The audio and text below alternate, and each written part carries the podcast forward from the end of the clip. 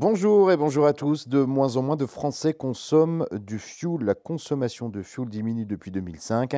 Sauf que le fioul n'a pas dit son dernier mot. Il pourrait effectivement revenir à la mode.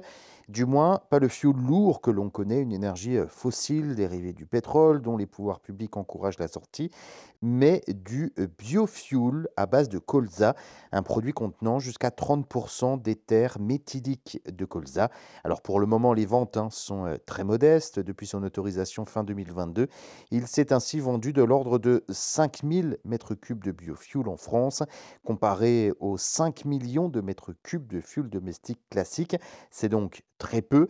Le volume des ventes dépendra du prix du biofuel, 15% plus cher pour le moment que le fuel ordinaire.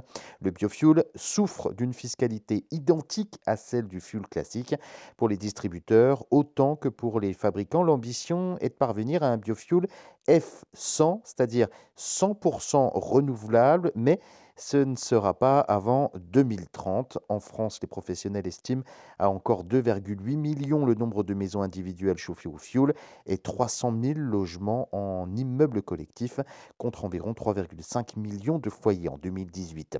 L'utilisation d'un colza principalement cultivé en France est présentée comme idéale pour rendre le fioul renouvelable, car il n'y a pas besoin d'augmenter les surfaces hein, et la graine se prête à un double débouché alimentaire et donc énergétique.